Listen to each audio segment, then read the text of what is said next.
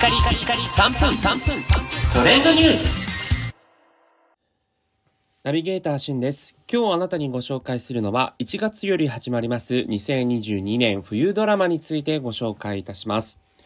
えもうね、年が明けて早速、えー、新しいドラマが続々と第1話が放送されるということで、結構たくさんありますので、まあその中でも私的に注目しているものをいくつかご紹介していきたいと思います。まず1月6日、えー木曜日ですね、えー、午後10時ということは夜の10時スタートがゴシップ、彼女が知りたい本当の〇〇ということで、えー、フジテレビ系列で黒木春さんが、えー、主演をされる、まあ、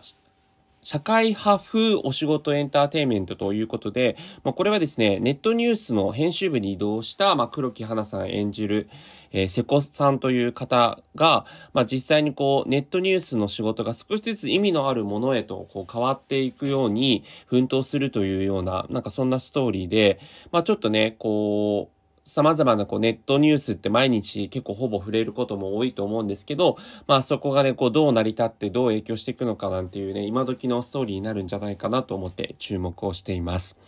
えそして、1月10日、毎週月曜日の夜9時スタートが、えー、フジテレビ系列、ミステリーという流れということで、こちらは菅田将暉さん演じる久能整さんというね、天然パーマにコンプレックスを感じて、何にでも疑問を持つめんどくさい性格で友達もいない大学生が、まあ、会話劇を通してこう、ミステリー、があの進行していくというちょっと一風変わったストーリー展開のやつなんですね。もともとはこちら漫画になっているものがこう実写化されるということで、まあ、菅田正樹さんがその天然パーマのね、えー、一癖も二癖もあるキャラクターを演じられるということで、新感覚月9というところもありまして注目をしております。